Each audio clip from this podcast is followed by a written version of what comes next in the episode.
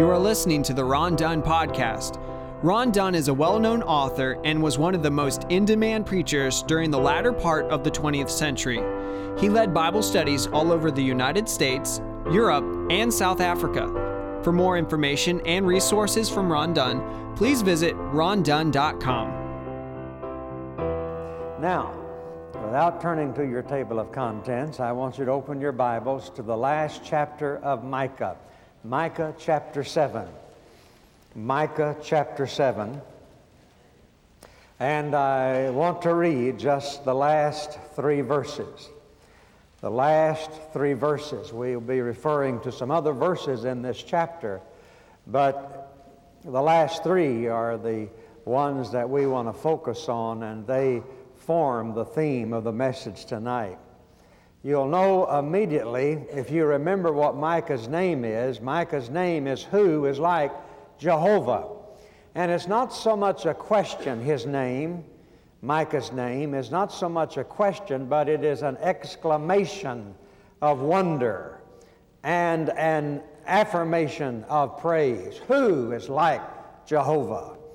I remember the first time I saw the Grand Canyon 30 uh, something years ago. I'd seen pictures of it, but you know, when I really first saw it, and I've seen it several times since, and uh, it just still takes my breath away. No picture, no description can, uh, listening to somebody else tell about it, can never really give you the, the full, the full uh, uh shock of it. And when you first see it, it's just breathtaking, awesome and you take in your breath and you're just so amazed at that. And that, that's sort of the way uh, Micah's name is. It is that he has seen God in all of his different aspects and, and he just exclaims with wonder and praise, Who is like Jehovah? Well, in this last passage, he is doing a play on his name. For he begins with these words in the 18th verse Who is a God like you, who pardons sin and forgives the transgression of the remnant of his inheritance. You do not stay angry forever, but delight to show mercy.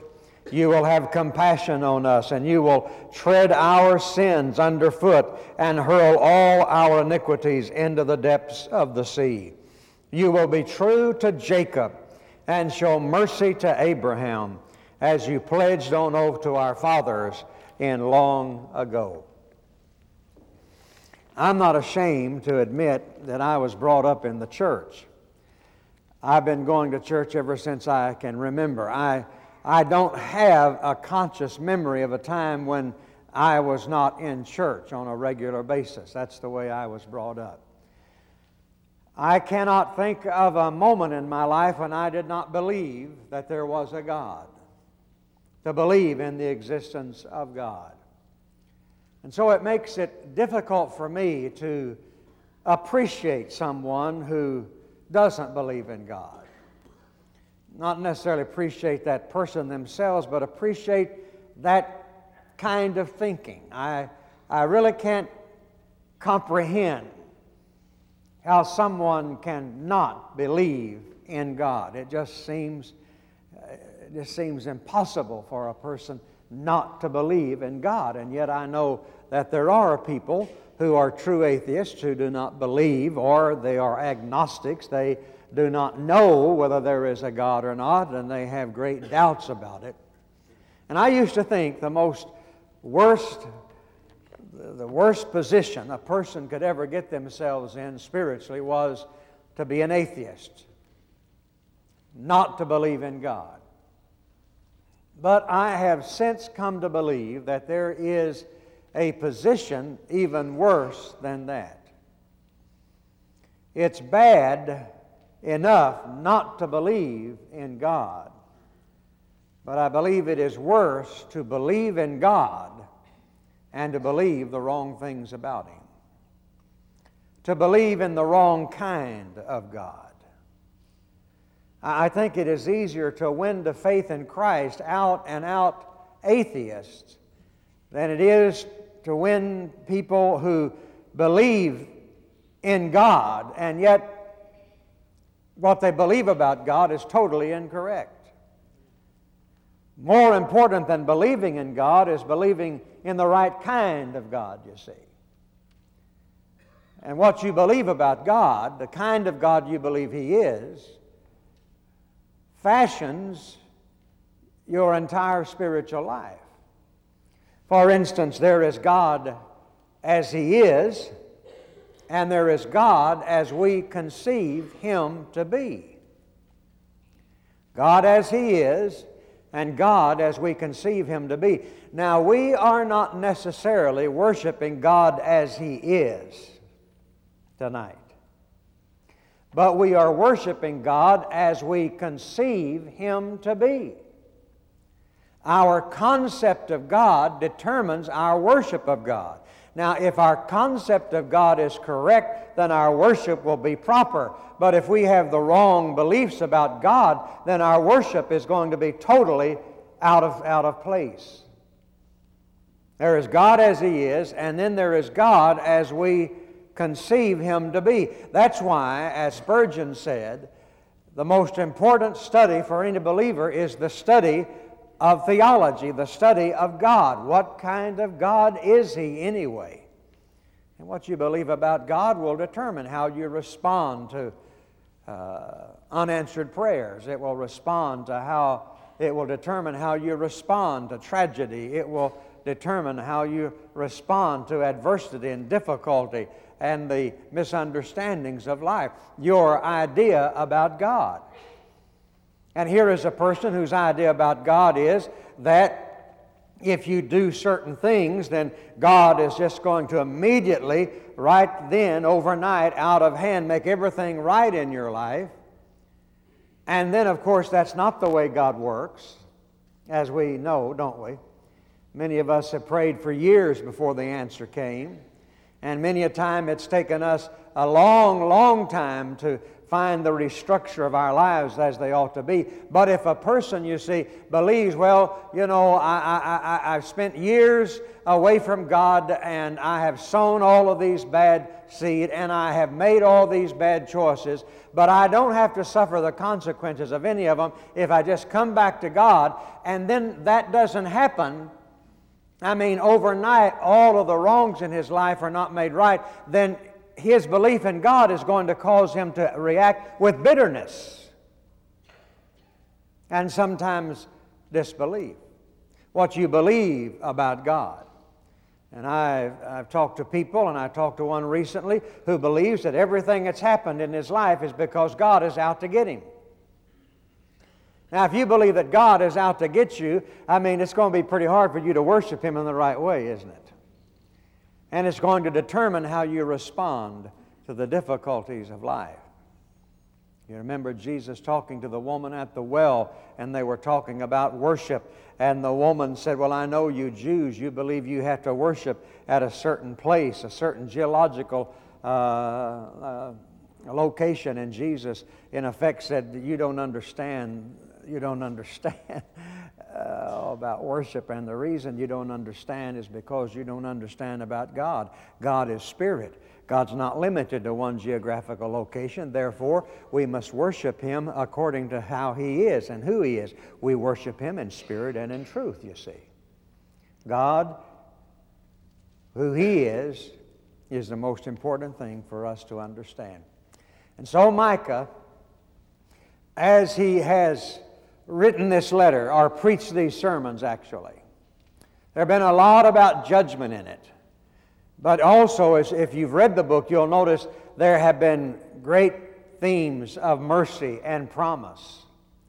But when he comes down to the end, what does he want to leave the people with? He starts out with judgment, with God stepping down from his throne in wrath and anger and judgment. But how does he end it with? What's the last note? It is this that he is a God of grace and love and mercy. He does not want the people to misunderstand about God, that he's not just a God of justice. You see, folks, we need to have a balance about our knowledge of God. If you believe that God is simply God of justice, a judgment, and a God of wrath, then that's, go- that's going to flavor the way you live. And if you believe that God is a God of grace only and love only and never judges, well, then that's going to flavor the way you live, you see. You've got to have the balance. He is a God of judgment, but He also is a God of grace. So let's look at these three verses and under the general heading of what is God like. Look at verse 18 first. Who is a God like you, who pardons sin and forgives the transgression of the remnant of his inheritance? You do not stay angry forever, but delight to show mercy. First of all, I would say, as Micah is saying, that God is a God of forgiving love. He is a God of forgiving love. Or, another word, He is a God of pardon. Now, these last three verses form a doxology, and they are a summary statement of who God is and what God is about. And you see, all the hope that Israel has for the future, as well as you and I, is grounded in the nature of God. He is a God of forgiving love, He is a God of pardon. Notice he says, Who is a God like you, who pardons sin and forgives the transgression of the remnant. Now, remember the other day when I asked you to draw some little circles above some words? I want you to do the same. On that word pardon, and that word forgive, draw little circles. That means that that's what God always does. It is an indication of His character. This is not just something that God does, it is something that God is, you see. God doesn't just pardon, He is that kind of God who pardons. In other words, this is a continual activity of God. This is a characteristic of God one of the marks of God is that He is a God of pardon and forgiveness. Now, the word pardon here is a very picturesque word. It means to lift up a burden. And the picture is that here is a, a person who is carrying a heavy load, and that load is so heavy that they are stooped over by it, and God uh, and this person comes along and he lifts that burden from them. He alleviates that burden. you know what is the most common expression that people say to me when they're first saved or when they have been away from God and they come back to God? I feel like I feel like a load has been lifted off me. Isn't that, isn't that true? Man, I feel like a ton of bricks has been taken off of me. I feel like a great burden has taken, been taken off of me. That's why I love that song. Burdens are lifted at Calvary. Suddenly there is a lightness in the heart. He pardons us by lifting that great burden upon us. Of course, sin puts that burden there. I want you to look in Psalm uh, 32 for just a moment. And uh, uh, David paints a very uh, a good picture of what sin can do in the life of an individual. Now, this is David before he came to his time of confession. Psalm uh, 32, he begins in verse 1 by saying, Blessed is he whose transgressions are forgiven, whose sins are covered. Blessed is the man whose sin the Lord does not account against him, and in whose spirit is no, desi- uh, no deceit. Now, notice the third verse when I kept silent. In other words, when I did not confess my sin, when I did not unload my sin, when I kept silent, my bones wasted away. Literally, they were just wearing out through my groaning all day long. For day and night your hand was heavy upon me, and my strength was sapped as in the heat of summer. Then I acknowledged my sin to you and did not cover up my iniquity. But notice the language that he used. He says, When I kept silent, my bones, it was just like my bones were wearing out, and I was groaning all the day long as though I could hardly move. And your hand was heavy upon me so much that it sapped the moisture from me as the summer drought saps the moisture from the ground. That's what sin can do to a person's life. But when God comes, He does what? He lifts that burden, He pardons that individual. John, when he saw Jesus, he said, Behold the Lamb of God who does what? Who takes away the sin of the world. Throughout the Bible, both Old and New Testament, God constantly refers to his pardoning power and his forgiving experience as taking away a burden, of lifting a burden, of relieving a load that is on a person's heart. Now, notice also in that same 18th verse. Now, I, as again, I, I'm reading from the NIV, but the King James reads like this Who pardons us and passes by. Do you, any of you have that in your Bible? You do raise your yeah, yes, right. Who passes by the transgression of the remnant of his inheritance. Now, I, this is the better reading. He doesn't just pardon. What, it, what does it do? He passes it by. It is no longer worthy of any consideration. It no longer has his attention. He comes to ignore it. He just passes it by as though it was no longer there. He says, You do not stay angry forever. Doesn't mean he doesn't get angry, he does. You do not stay angry forever, but delight to show mercy. So, first of all, he is a God of pardon. But in the second place, verse 19, he is a God of power or a God of redeeming power. You will again have compassion on us. You will tread our sins underfoot and hurl all our iniquities into the depths of the sea. You will have compassion on us. And he uses a military word. You will trample our sins underfoot and hurl all our iniquities into the depths of the sea. Now, these words speak of the fact that not only does God forgive and pardon, but He overcomes our iniquity, tramples our sin underfoot. That He is a God who not only pardons us, but gives us the power in our daily experience, you see, to live as we ought to live. Why? Because He tramples our sins underfoot. He subdues all our iniquities. He puts them into subjection. He is a God who enables us to live as we ought to live. I, have talked to so many people about coming to Christ, and they'll always say, Well, I want to wait, uh, first of all, so that I can know I can live it. I want to be sure I can live it. Friend, you can never be sure you can live it before you're saved because you can't live it. I can't live it.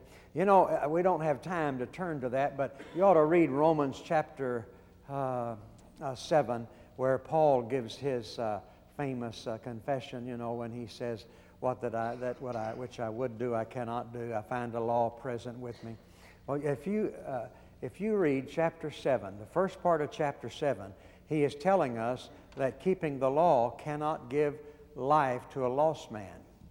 And in the second part of that seventh chapter, he is saying, keeping the law cannot give liberty to a saved man, you see. I mean, let's say I'm going to do my best. I'm going to pledge myself. See, I think here is the danger of a legalistic type of religion a religion of do's and don'ts, a religion of regulations. Because for instance, if I'm preaching that kind of message, and I'm telling you it's wrong to do this and wrong to do this and wrong to do this, and, uh, and I, I, I, am making a bunch of do's and don'ts and regulations for you to live by, and then I give an invitation, what I'm asking you to do is to come and dedicate yourself to a set of rules. I'm asking you to dedicate yourself to a bunch of regulations. That's not the gospel at all. I'm not asking you today or this week to submit yourself to a new set of rules. I'm asking you to submit yourself to a person. And in submitting yourself to a person, He subdues those things in your life, you see. And I lived for a great part of my Christian life because I was brought up in a very legalistic type of church. And, and uh, I, I, I mean, boy, if you watch television, you'd better be down at the altar next Sunday morning, stuff like that, you know. And uh, uh, I, I lived in such a legalistic kind of life and kind of religion that I was constantly frustrated, and the pastor was constantly uh, building on my guilt and using my guilt and manipulating me because of my guilt, you see. And a great many ministries are based upon manipulating people because of the guilt that they have not done this or done that. And that is a confusing and frustrating Christian experience, and it is not the liberty of the gospel. It is God who brings all of these things into subjection. It is God who enables us to be what we want to be. Let me ask you to turn over to Isaiah chapter 46. By the way, there is a great uh, similarity between Isaiah and Micah, if you will notice it. You read Isaiah 45 and 46 especially, and you'll find that there are many similarities in the language that is used. Now, in chapter 45, God is telling through the prophet how he is going to redeem Israel out of bondage. Now, Israel is in Babylonian captivity, and uh, they've been praying for God to deliver them, and God has promised that He would. And finally, He, he, he reveals how He's going to do that. And how is He going to do that? Well, it upsets the people when they hear it, but here's how he's going to do it. He's going to raise up Cyrus, who is a Gentile king, a pagan king, and he's going to empower Cyrus and his army, and they are going to invade Babylon, overcome Babylon, and as a result, his people will be free. Now, chapter 46 is a description of what happens when that battle ensues. Notice in verse 1 Baal bows down, Nebo stoops low. Now, Baal and Nebo are the false gods of uh, Babylon. They are the chief gods of Babylon. Baal and Nebo. Wouldn't you love to worship a god named Nebo? Baal bows down, Nebo stoops low. Their idols are borne by beasts of burden the images that are carried about are burdensome, a burden for the weary. They stoop and bow down together. Unable to rescue the burden, they themselves go off into captivity. And then in verse 6, some pour out gold from their bags and weigh out silver on the scales. They hire a goldsmith to make it into a god, and they bow down and worship it. They lift it to their shoulders and carry it. They set it up in its place, and there it stands. From that spot it cannot move. Though one cries out to it, it does not answer. It cannot save him from his troubles. Now, I tell you, to me, this is uh, it's worth a comic strip. This is funny to me. Here they are in Babylon, and all of a sudden they see Cyrus coming. And he's coming with an overwhelming power, and they know that they had better retreat. So the first thing they do is say, well, the first thing we got to do is save our gods. We've got to save our gods.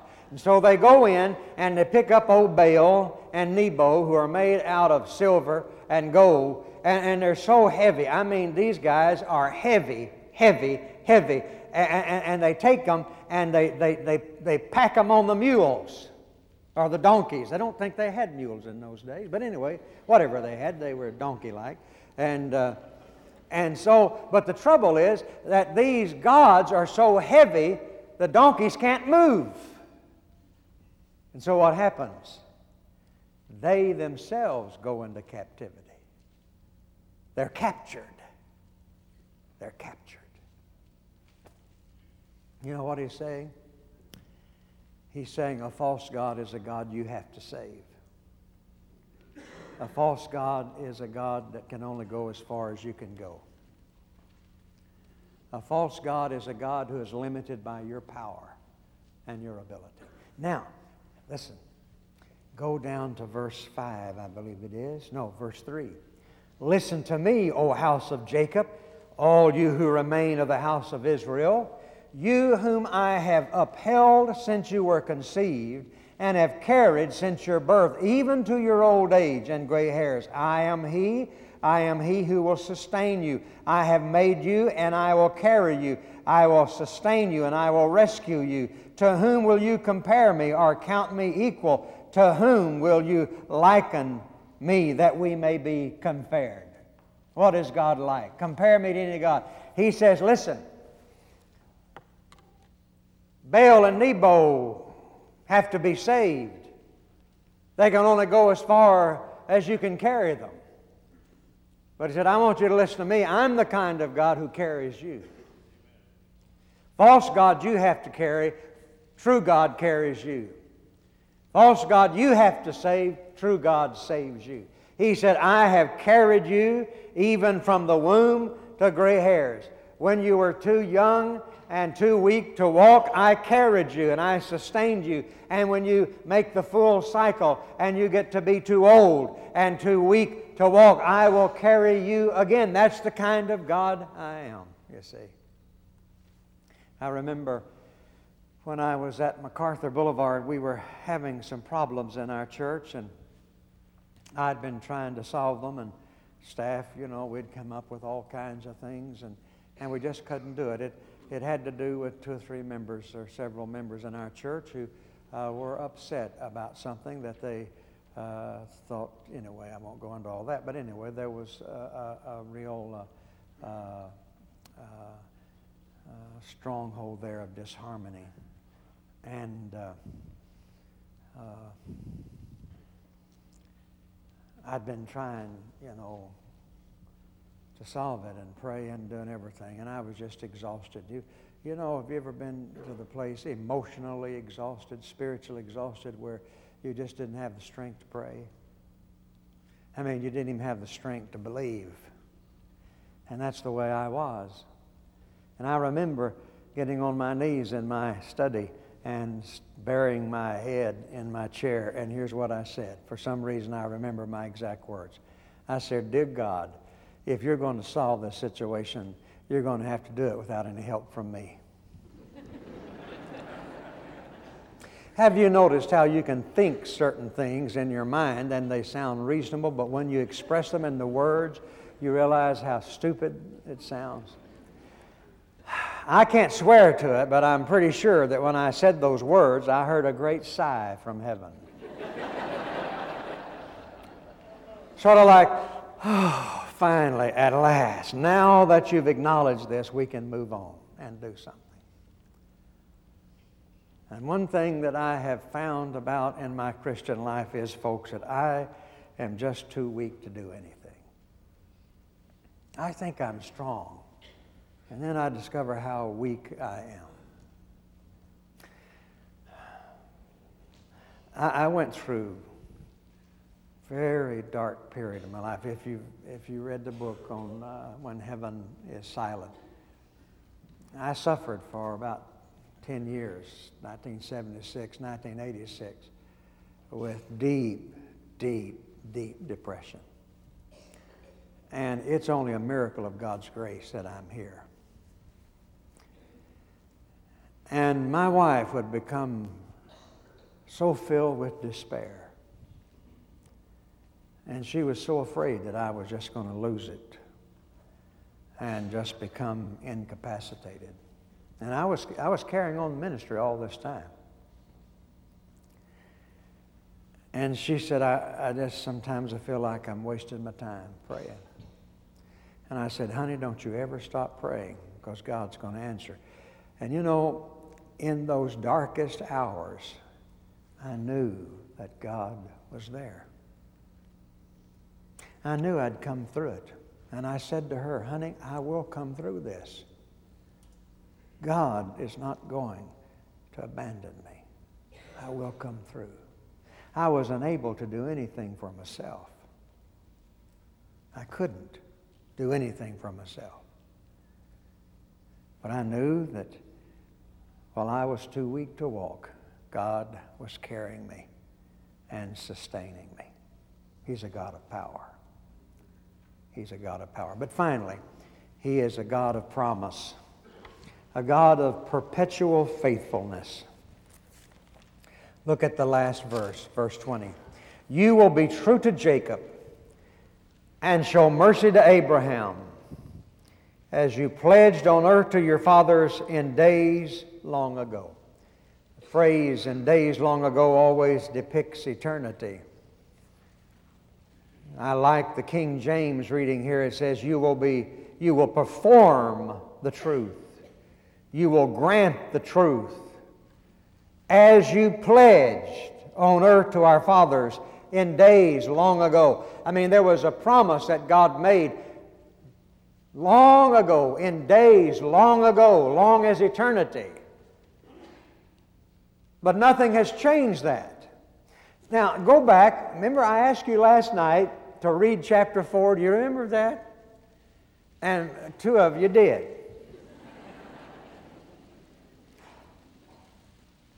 But I want you to notice chapter 3 and verse 12, as I mentioned. Therefore, because of you, Zion will be plowed like a field, Jerusalem will become a heap of rubble, the temple hill a mound overgrown with thickets. Everything is destroyed. I mean, folks, forget about it.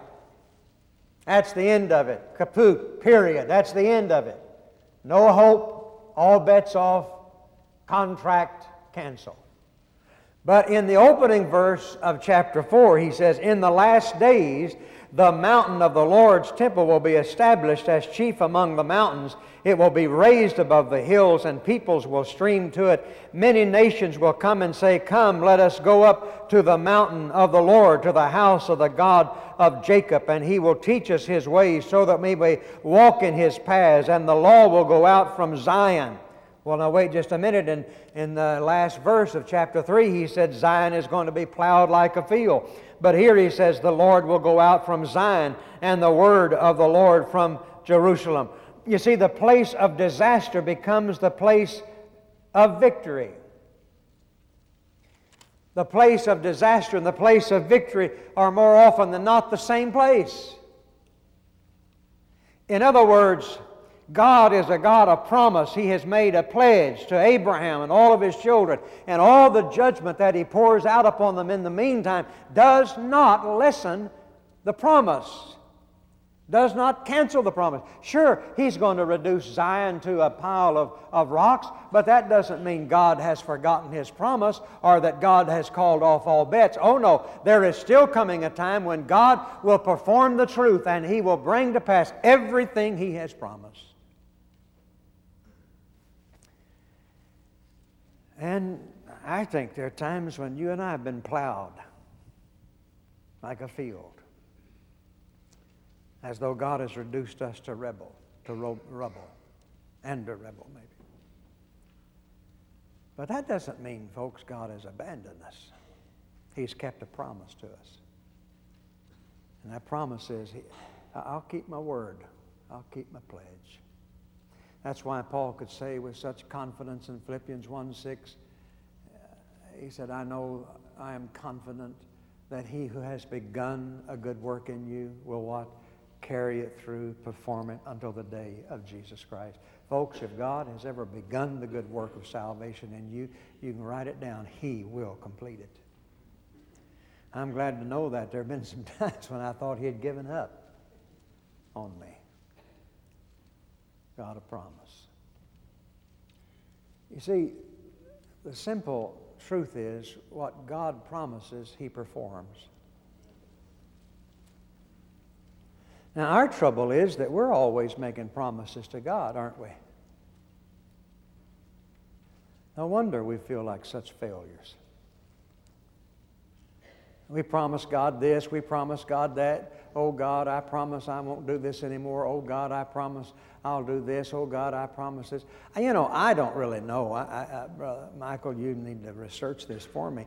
I don't really know, but I, I don't think that I can find a place in the New Testament where God tells us to promise Him things. We are to submit to Him and commit ourselves to Him, but you see, I, I didn't promise God that all my needs would be met in Christ Jesus. He promised that, didn't he? Now, if I promise that, I've got to see to it. But if God promised it, it's His business to see to it. I didn't promise God that I can do all things through Christ. If I made that promise, then I've got to live up to it. I've got to perform it. But if God made that promise, it's up to Him to keep it and to perform it. I didn't promise God that sin shall not reign over my mortal body. God promised it, and whatever God promised, He will perform. God keeps His word. And whatever promise God made to His people, He will perform. You see, this is what Abraham was saying, or Paul was saying about Abraham in Romans chapter 4. He's saying that Abraham grew in faith and gave God the glory, knowing that whatever God had promised, he was able also to perform. You see, Abraham finally, oh, listen, can you, can you imagine? Abraham finally got the point. God had promised him a son. But Abraham felt like it was up to him to perform it. And the result was Ishmael, of course. But finally, Abraham caught on and realized that if God makes the promise, then God will perform it. So I ought not to let the time, the age that I am, and the age that Sarah is, and the, and the incapacity that we have for bearing children, that, that doesn't enter into it. Now, if I had made that promise to God, if I had said to God, Lord, I'm going to give you a son, then I'd have something to worry about and fret over. But I, I, didn't make that promise. God made that promise. Well, it's God's promise, and it's up to Him to keep it. It's up to Him to perform it. What God has promised, He will perform pledge. And God gives us these little pledges along the way, don't we? In times when we need to be encouraged. I, I remember when our first son died. I don't know that I've ever mentioned this uh, much at all, and I don't think I've ever mentioned it here. But uh, the day after his funeral, uh, Stephen at that time was going to the First Baptist of Dallas Academy downtown. And uh, we would, either Kay or I would drive him to the mall and we'd wait there for him to be picked up by whoever was driving the group of kids that week. Well, it was about the 1st of December, 2nd of December, and uh, we had to be there, oh, a little before 7 and it was still dark when we got there. So I pulled up and parked at the mall. And uh, of course, you know, we were still very much under the burden of what had happened. Just had the funeral the day before. I was feeling mighty low, and Stephen wasn't saying anything, and so we were just sitting there in the dark. And uh, I turned on the radio and got a station. They were playing Christmas music. And all of a sudden, they started saying, singing, playing the Hallelujah chorus. And at that precise moment, I didn't know I was facing east. At that precise moment, the sun began to rise in the east. And that sun rising in the east, accompanied by the Hallelujah chorus, did something to me, boy. I mean, it did something for me. It was like God was saying, Keep your eye on the eastern sky because there will be resurrection. Just as the sun rises in the east, it is a pledge and promise that there will be resurrection. He is a God of promise, and He keeps His word. Well, would you bow your heads with me now for a moment?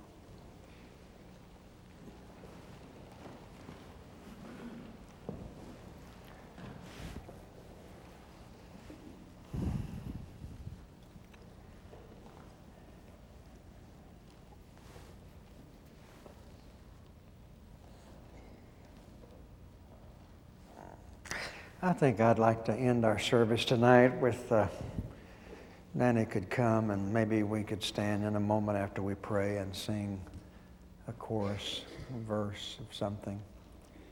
And give you an opportunity tonight to maybe respond to what God has said to you, maybe not just to tonight, but to any, any other night. You may just want to respond there in the pew where you are. You may feel the need to come and kneel at the altar. We're just going to do this very briefly. We're not uh, trying to get a large number of people to respond. I, I just want us to end on this note.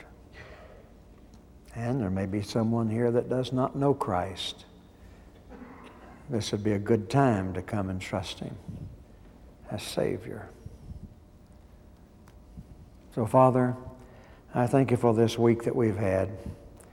I thank you that all we can say about you, all the wrath and the judgment and the anger that you have towards our sins, that that's never the final word. That the final word is always a word of grace, a word of pardon and power and promise. And there may be many, be many of these tonight who right now are walking through some kind of darkness and uh, unable to carry themselves and unable to walk and unable to even pray. Pray that you'd give them the assurance that you're a God who carries us. We don't have to save you, you save us.